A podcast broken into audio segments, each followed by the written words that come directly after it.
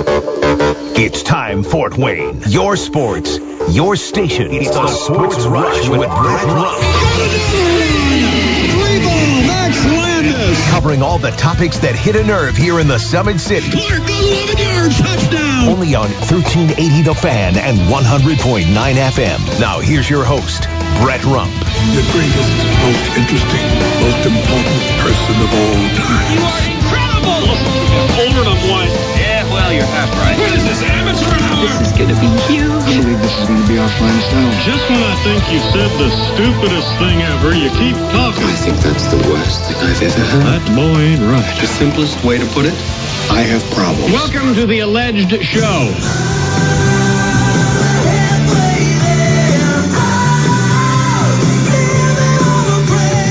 Taking you home on a Wednesday. It is the Sports Rush. We are halfway there. Three down, two to go with this work week. Coming up this hour, we've got Scott Agness joining us in about 20 minutes. Scott Agness from the Fieldhouse Files. Of course, the big news of the day is that Pascal Siakam has been traded from the Toronto Raptors to the Indiana Pacers. Pacers will give up Bruce Brown, who has only been with the team basically half a season. Jordan Nwora, and three first round picks. And uh, and for Toronto, uh, they they unload a uh, a big contract that is coming soon. The Pacers feel like they got their missing piece to what needs to be on this roster to complete it, and uh, maybe even give them a run toward a championship. Uh, I I think it's a very important piece, and it's one that was glaringly missing from this roster, and that's that length guy that can play the four, the three, uh, gives you a great defender, gives you a guy that will rebound when you need a rebound. And the Pacers have not been good defensively or on the glass. We'll ask Scott Agness what he brings to the Pacers that may be most valuable now that uh, the Pacers have made the trade official and uh, have acquired Pascal Siakam from the Toronto Raptors. Uh, this also came out. Jim Irsay, of course, we just saw that uh, Real Sports report with Jim Irsay and the struggles that he has had over his lifetime with the drugs and alcohol, and uh, and we know that right now he apparently is in poor health, dealing with a respiratory illness in the hospital. And uh, TMZ is reporting that, uh, according to Carmel Police, Jim Irsay had a drug overdose last month. In fact, on December 8th, police were called to Irsay's Carmel residence at about 4:30 a.m. and reportedly he was found unconscious on a bathroom floor with a blue skin tone, uh, essentially indicating that he was probably near death. Upon arrival, police discovered Irsay had been moved to his bed struggling to breathe with a weak pulse and constricted pupils. Despite an unsuccessful attempt to wake him with a sternum rub, Irsay showed a slight response after administration of a dose of Narcan. And I don't know if you're familiar with Narcan, Adam, but that is uh, the drug that basically uh, just goes in and washes your system of some of the dangerous narcotics. It's a drug that's commonly used to revive individuals in opiate overdose situations. And apparently he did respond enough that uh, they were able to get him revived. Paramedics arrived just uh, as police were preparing to use an AED. They took over on the life saving efforts, and Irsay was taken to the hospital via ambulance. Now, the Colts did uh, have a statement in response to this report. Now, this was December 8th, which indicates to me that he had this overdose, was admitted to the hospital, but this is not why he's in the hospital now on January 17th. It's a totally different issue. Not sure if it's related, but, uh, and we don't even know the specifics of what his illness is, other than what they are telling us, and all they're telling us is in their uh, statement the Colts said Jim Irsay continues to recover from a respiratory illness. And uh, there is no further comment on his personal health. They continue to ask that Jim and his family's privacy be respected. So that kind of scary. You kind of feel for the guy. You know he's had these these demons throughout his life. Um, you know we don't know the specifics, but just the uh, the evidence that's presented does make you believe that maybe he was under the effects of uh, some drugs, and uh, you know hopefully uh, he gets through this illness and can uh, can try to work to try to stay on track. Uh, but um, you know, there's a lot of people reacting, saying, "Oh, he should give up ownership, etc." No, the guy, the guy has an illness that he deals with on a daily basis, and occasionally that illness wins. I mean, it's it's anybody that's gone through it understands that it is a daily experience to have to fight those demons, and occasionally uh, they're stronger than you are. And uh, now, should he be making decisions and all if he's under the influence? No. But he has generally allowed the football decisions and the personnel decisions of, of draft and who's on the team and, and trades. He's left most of those up to Chris Ballard and the coaching staff and the scouting staff. But uh, but yeah, you you certainly hope uh, that this is something he can get get through, and uh, and we'll wish him the best in that recovery. Four six eight six two is Parkview Sports Medicine text line four six eight six two. Um, last night we saw the Indiana Hoosiers. I thought it was a horrific job by Mike Woodson managing his bench, his minutes, his personnel, and it isn't just the first time that that's happened. But last night uh, six minutes or so left in the half. Indiana had found themselves down 14 points, 32 to 18. And the lineup that was on the court at the time was Walker, Gunn, Johnson, Reneau, and Galloway. A lot yeah. of talent that was not on the floor at that time, including uh, including uh, Kel'el Ware and Mackenzie Mgbako. And Mgbako was having the game of his life through the first three or four minutes when he scored the first seven points on uh, a couple of two pointers and a three point shot. And then all of a sudden you sat him down. He uh, he showed in the second half during that run. He made another play, but uh, overall for Mgbako and Ware to be sitting it allowed Purdue to just methodically stretch their lead. Eventually, it was a 22 point game by halftime, putting Ware and Mgbako back in the game. Certainly helped to bring some momentum to Indiana. And in the second half, Indiana came out on fire.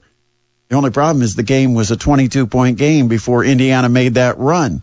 And even if you have a great run like Indiana did, I think they they uh, what they go on an 18 to four or or something where they had cut that 22 point lead down to single digits a couple of times.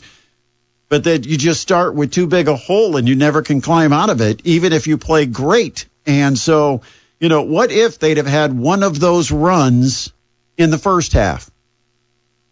What if they'd have had one of those runs and instead of it being 32 18, all of a sudden it's 32 to 29?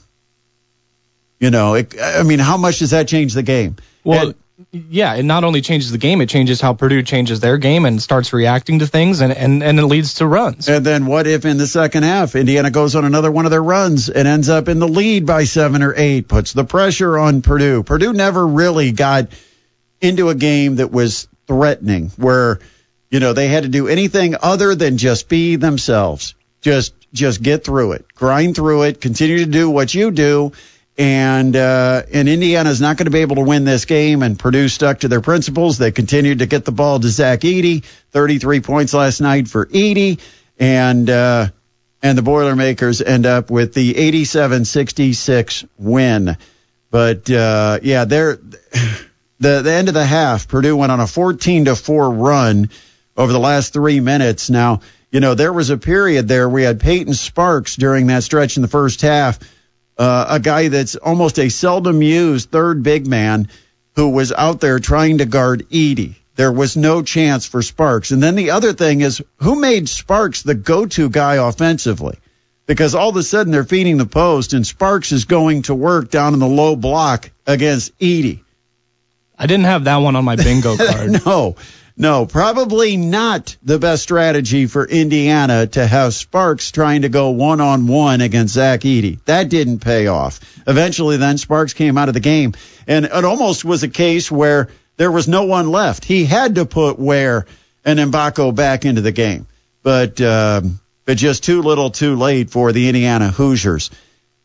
I thought. Uh, I thought certainly if you're going to take them out with two fouls and then you're going to have Purdue extend the lead, then you need to play them because you're not saving them for anything that's going to be beneficial down the road because you'll be so far behind it won't matter. So you might as well take a chance on them picking up their third foul, try to stay in the game, then keep the fouls. You know, you keep the fouls and you put them on the bench if the rest of the guys can keep the game close. Keep it manageable. Try to try to not get too far behind. But once you start getting double digits behind with those guys on the bench, they got to be back on the floor.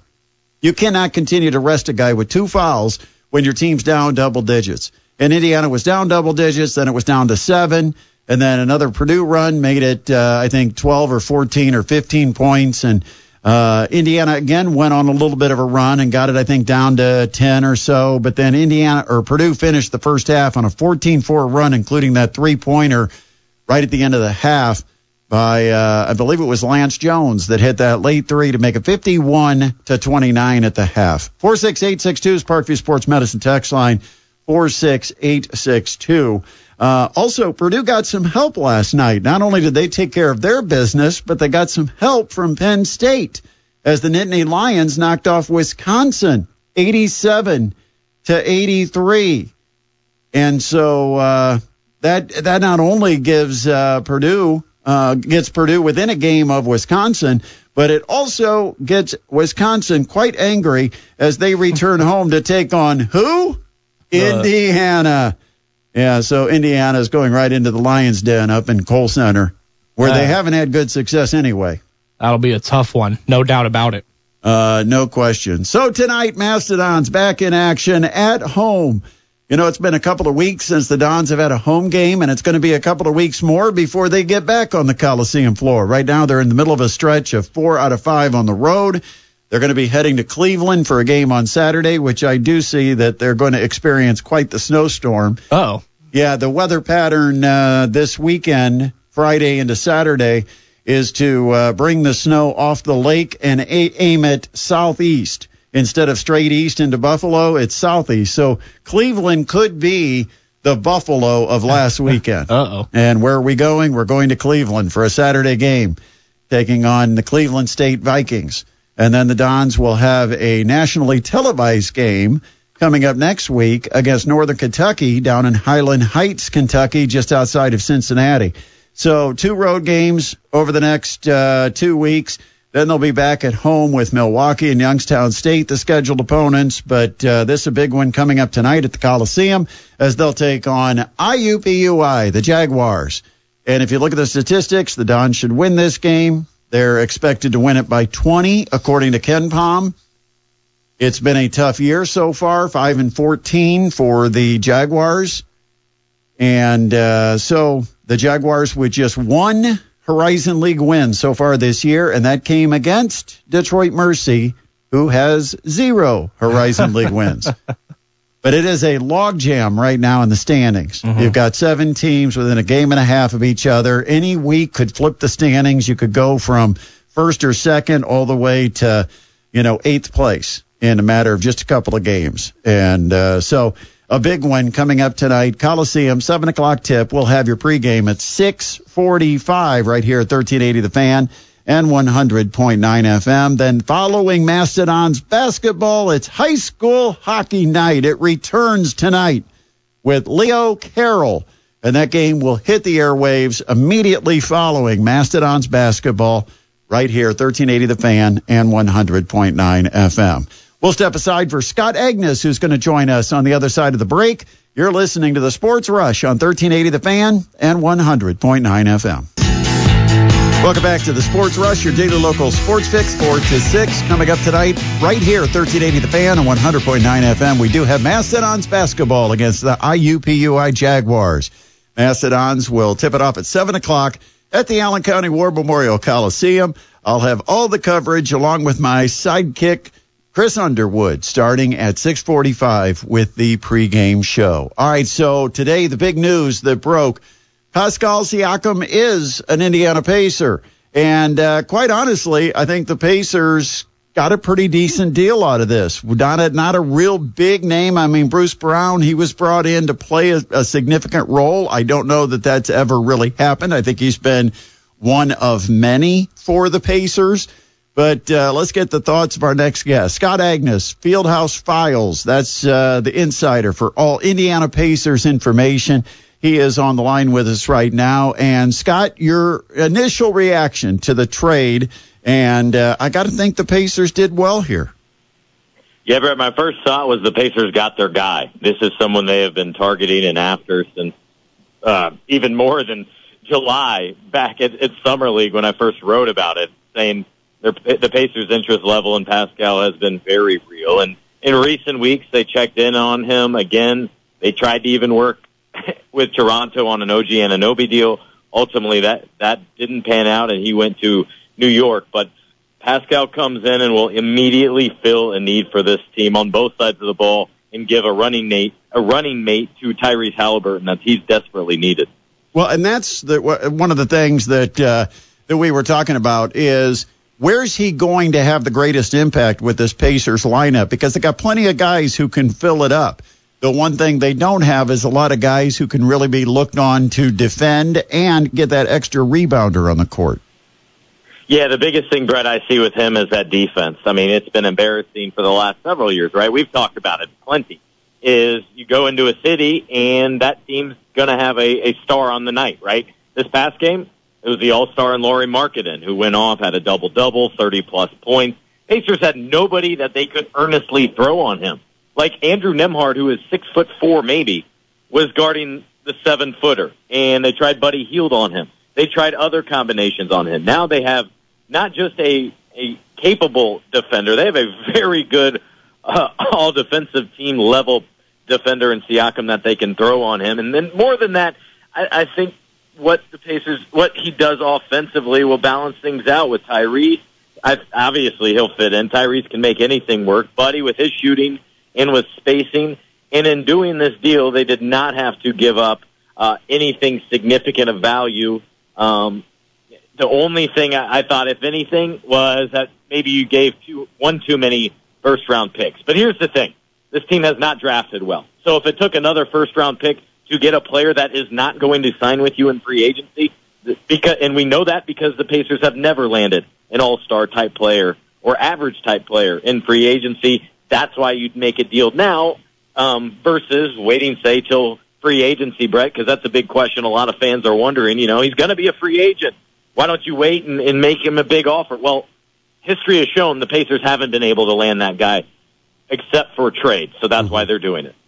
When you talk about first round picks, here's one of my thoughts, and I, I want to get your reaction to it. But when I look at the Pacers, they've got a young core. They almost have more young talent than they can put on the court right now. And obviously, sure. there are there's some value in some of these young, talented players. Maybe those that are getting a shot, maybe those that still haven't. But uh, what would you rather have? That player to continue to develop who you drafted or a draft pick that is a big unknown and could be a bust. And so, you know, if it's going to cost you a player versus an extra first round pick, I'd give the first round pick all day, all night, all week, all year. Right, absolutely. Especially when you consider where it would likely be. Right, you're not talking uh, about what it might have been, what it would have been the last three years. Right, lottery pick, top six, top seven. That's a very different pick than what they currently might be, which might be say 21st, 20th, 18th. I mean, what has the Pacers done with that in the his, in the past, in recent history? It's T.J. Leaf, it's Aaron Holiday, it's Goga Bitadze, none of which are still with the franchise, Brett. And so, yes, if it comes down to that. And obviously, you don't want to offer that right away, and I'm sure they didn't. But it gets to this level, and if it's including one of those picks and, and uh, a future first that's uh, not of your own, so it'll probably be a little even later, perhaps. So do it, make it happen, get it done, uh, because what what you want to do is one, as Tyrese Halliburton enters the first year of his new contract, you want to not just talk but demonstrate how you are committed to him and winning. You also want to break the rut. The fact that they have not won a playoff series since 2014, haven't won a playoff game since I think 2019. So to be clear, this does not immediately make the Pacers a contender or even in the Eastern Conference. What it does make them is a playoff team and relevant. When you look around the East, does this give the Pacers a matchup advantage that maybe they didn't have prior to this trade? And I, will just give you a hint. I'm thinking right off the top, I'm thinking Boston, Jayson Tatum.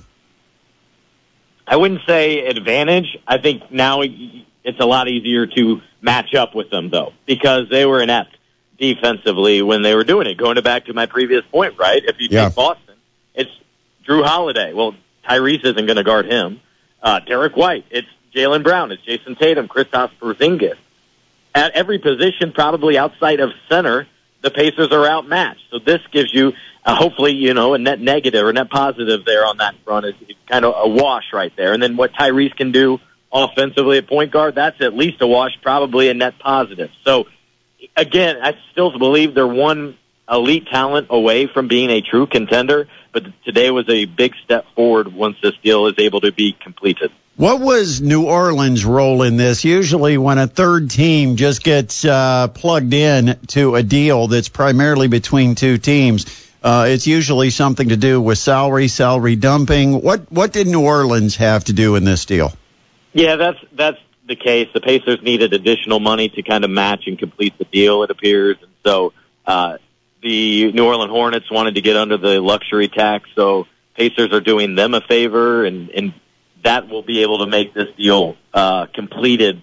Um, is what it's looking like right now. Uh, in addition to the first round picks, Bruce Brown and Jordan Nwora, and including Nwora makes sense. One, it gets him off the bench a little bit um, because you're adding yet another power forward to play over him, and already he was over the rotation or out of the rotation. Mm-hmm. So you mm-hmm. had Toppin, you drafted Jarace Walker, now you have Siakam. What it also probably means is if you see Walker, it probably won't be until next year uh, because here comes another four for you. Unless, yeah. to be clear, the Pacers make another deal because they could sit back here and go, "Hey, look, things change. Our plans change. In the off season, we had no four, so we drafted Jarace. Then we went out and got Obi Toppin. Guess what? Obi Toppin's also in a contract year and you're not going to have the money to re-sign him presumably here. Now, when you're going to have Ma- Tyrese on a max deal starting next year, Pascal, all, he can't agree to it just yet, but all essentially that's how it works. Your Pacers aren't going to going to do a deal like this without full confirmation or understanding from Pascal's side of things that he is open to doing a, a max contract like this here. So keep that in mind. And Obi Toppin's going to be looking for his first non-rookie contract of his career now. And so I think that could be the next domino here to fall potentially is a guy like him. Um, I, you would almost wonder about Buddy as well, especially with how much money the Pacers will not have available now when, when you give off a contract like this. However, Pascal Buddy, I like that com- combination and what they can, how they can play off each other offensively. So maybe Buddy gets a little bit more excited about playing for the Pacers now because of this. We'll see. Those are all those domino effects, but it does seem likely that Obi Toppin is un, un, is not as needed as previously, right? What's the buzz, Scott, that you're hearing about Tyrese Halliburton? What is the timeline changing? Is there any clarity? uh, yes. Um, Tyrese is doing very well. It sounds like he's doing daily workouts uh, on the road. He did elect to, and the team uh, elected to have him on this road trip, which surprised me initially. Right? Like, why would you subject a player who's already ruled out do seven additional flights and jet setting across the country when it's unnecessary. You could stay behind. You know you're not going to play. But there's that one, how he lists the team, whether he's playing or not. But on top of that, it allows for him to be around the physical therapist daily. And so he's getting work in. I've seen video of him shooting on the court before the last couple of games. I st- still believe he's shooting to return uh, after this road trip next week when the, the Pacers return home to begin a four game homestand. But if that that is all, and that's the case, I mean, he's out for two weeks. That's very typical. But right now, it feels like he's right on schedule, if not a little head, ahead of schedule, uh, with the chance for him to return in the near future. Scott, appreciate you jumping on. Busy day with breaking news, and uh, I do appreciate you uh, coming on the show and talking about the Pascal Siakam trade. It's uh, it's very nice of you to be generous with your time. Absolutely. I appreciate it, Brett. Thanks for your loyalty. Yep, that is Scott Agness from the Fieldhouse Files. If you're a Pacers fan, you should have a subscription. That's the most insider information you're going to get on the Indiana Pacers. All right, we've got to take a break. We're going to come back plenty ahead. Indiana Hoosiers. Oh boy. Yeah, we've got to revisit that topic. Also, uh, we'll talk a little bit more about some of the games you can hear this weekend in the NFL playoffs. When are they? We'll tell you about it. And it's all coming up with the Sports Rush on 1380 The Fan and 100.9 FM. Welcome back to the Sports Rush, your daily local sports fix 4 to 6. I am Brett Rump along with Adam Lundy. And of course, last night, as we've let you know, it was not a good night for the Indiana Hoosiers as they fall to the Purdue Boilermakers. Got whooped on last night, 87-66. I, I know that Indiana made that run. I still don't know that the game was this close. I mean, 21 points, you'd think. Uh, how could it be worse than that? Well, it's because Purdue was able to basically do what they wanted to do, and Indiana had no answer for Zach Edey. It was complete failure in game planning uh, failure in defensive execution. They allowed Braden Smith to come off ball screens with space.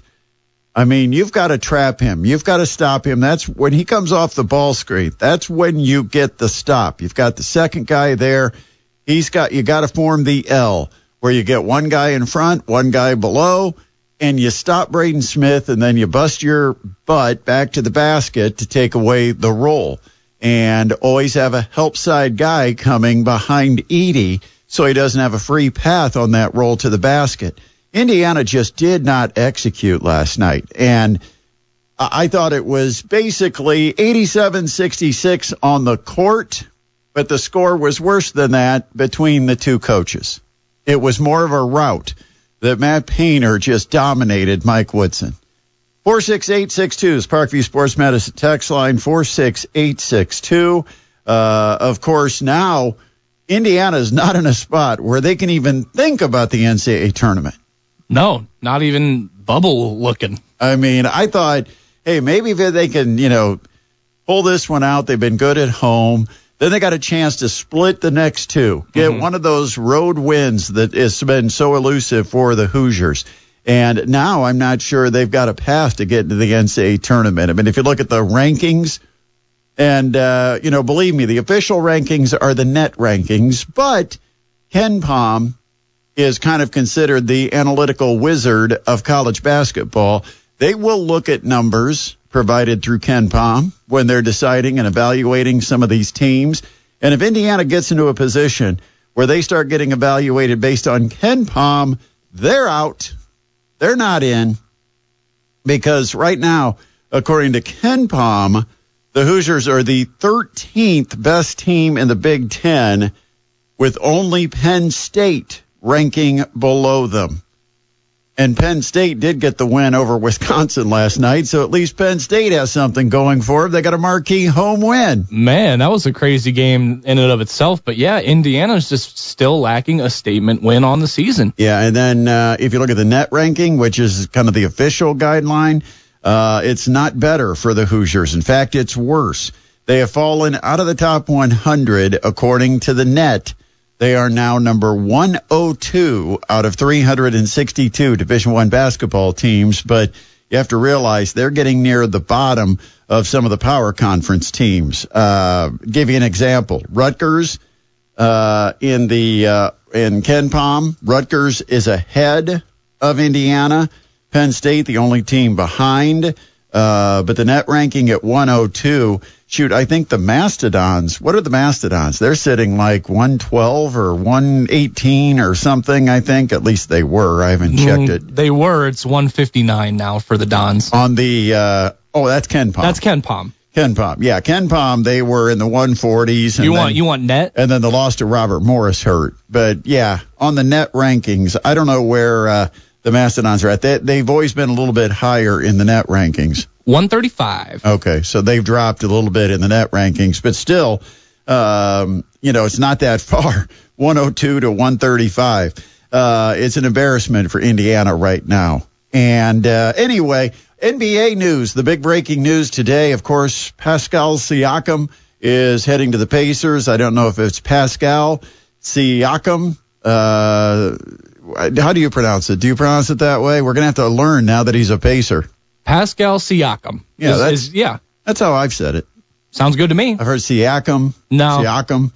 Siakam. Okay. Yeah, let's do Siakam. it. Siakam. Let's go with it. Siakam, Paul, Pascal Siakam. Uh, anyway, he is an Indiana Pacer, and uh, and that news came down earlier today. The Pacers have been working on this deal. Really, they initiated conversations last summer, and then they kind of dried out. And I think Toronto wanted to see how they could do this year, and they weren't totally totally committed to the rebuild. And so it probably would have taken a little bit of an extra incentive for them to get rid of Siakam at that time. Kevin Pritchard, who's done a he's done a good job on some of these deals, picking up players, and uh, he decided, okay, we'll hold off. And uh, somehow talks renewed over the last couple of weeks, and then they got pretty aggressive over the last couple of days, and a deal was worked out. Bruce Brown is heading to Toronto. Uh, you've got uh, some draft picks heading with him. And here's the thing. I mean, Bruce Brown was just n- never a real impact player with the Pacers, right? I mean, good player for Denver and an important player in their championship run, but it never connected in Indianapolis. I mean, he did okay, but but the guys that are connected right now in Indianapolis, the Pacers were able to keep. Yeah. And I mean that's the that's the thing is when you start looking at the uh, you know Ben Mathurin and you look at uh, uh, guys like Isaiah Jackson who you know is still kind of developing. He's not quite where probably Pacers fans want him, but he was a name that was being bantered about last night. Uh, Buddy Hield, who's been a key contributor, still a Pacer. And then you've got uh, Jalen Smith, who was named in this and Jordan Nwora, who also is going to go to Toronto. Uh, I, half the people that if you asked them to name the Pacers roster, half the Pacers fans would have forgotten to name Jordan Nwora. Yeah, definitely. I think it's big that they keep names like uh, Aaron Nesmith, Jalen Smith, Isaiah Jackson are all still remaining on the Pacers. Jarace Walker. yeah, some of these young guys that are kind of all sort of gelling together around uh, Tyrese Halliburton, Miles Turner, and uh, now the addition of Pascal Siakam. Yeah, so a big move for the Pacers today. They're getting aggressive and they get Siakam. I'm a little surprised. And when this first surfaced last year, I was not all in on it. I understand, you know, he's he's got a talent, but the question is, is he outside that window of growth where you can bring him in and he can develop with these other guys? I guess, you know, maybe they looked at it and thought he's the missing piece. He's the piece we need with a guard like Halliburton to be another scorer, another lengthy wing defender, a guy who can guard perimeter and down by the basket, an extra rebounder, which obviously that's been one of the Pacers' issues this year. And uh, and maybe an extra defender because they've not been one of the best defensive teams in the league. In fact, they've been one of the worst. And so uh, I guess they just felt he was too much of a fit for the next two years, three years, and they got to figure out uh, what his contract is going to be for the future. But uh, they went ahead and made the deal. And it kind of uh, kind of says that the Pacers are kind of looking to win now, make a make a splash in the Eastern they, Conference. They think they can win now. And uh, by the way, uh, speaking of right now, uh, I don't know if you saw the the decoration at the Indianapolis airport for the NBA All Star festivities that are coming next month. Only the Indianapolis airport would come up with this genius idea and probably have the space for it, but they have put into their main atrium there after you get ticketed, you're moving into the gate, you know, to the uh, TSA area. They have put in a full court basketball court complete with hoops. Oh, it, I've seen it and it looks nice. It looks like the kind of place I'd like to get some jumpers up. Um, Is that a uh, replica of the actual floor that's going to be down? ooh, I don't know. I wonder if they were able, because I'm sure the NBA uh, is probably pretty private on actual courts that are used for All Star Classics, or did they have to come up with their own court design for this basketball court? It looks like an all-star court. I'm, I'm looking at a picture now. It's it's got stars up and down uh, both uh, sidelines. Um, the center court looks like it says All Star 2024. Well, I mean, it'd be easy for me to design a court and put those phrases and terms all over it and put a bunch of stars. But If is it the said- official? Yeah. But is it the official design that's from the NBA? we do not know. We do not know. Haven't got that information. 46862, Parkview Sports Medicine text line. Before we wrap things up today, once again, just to remind you, the NFL playoffs are set. And here's what we've got coming up this weekend. We will have on Saturday, it is the Houston Texans at the Baltimore Ravens. And that will be a 4:30 kickoff from Baltimore.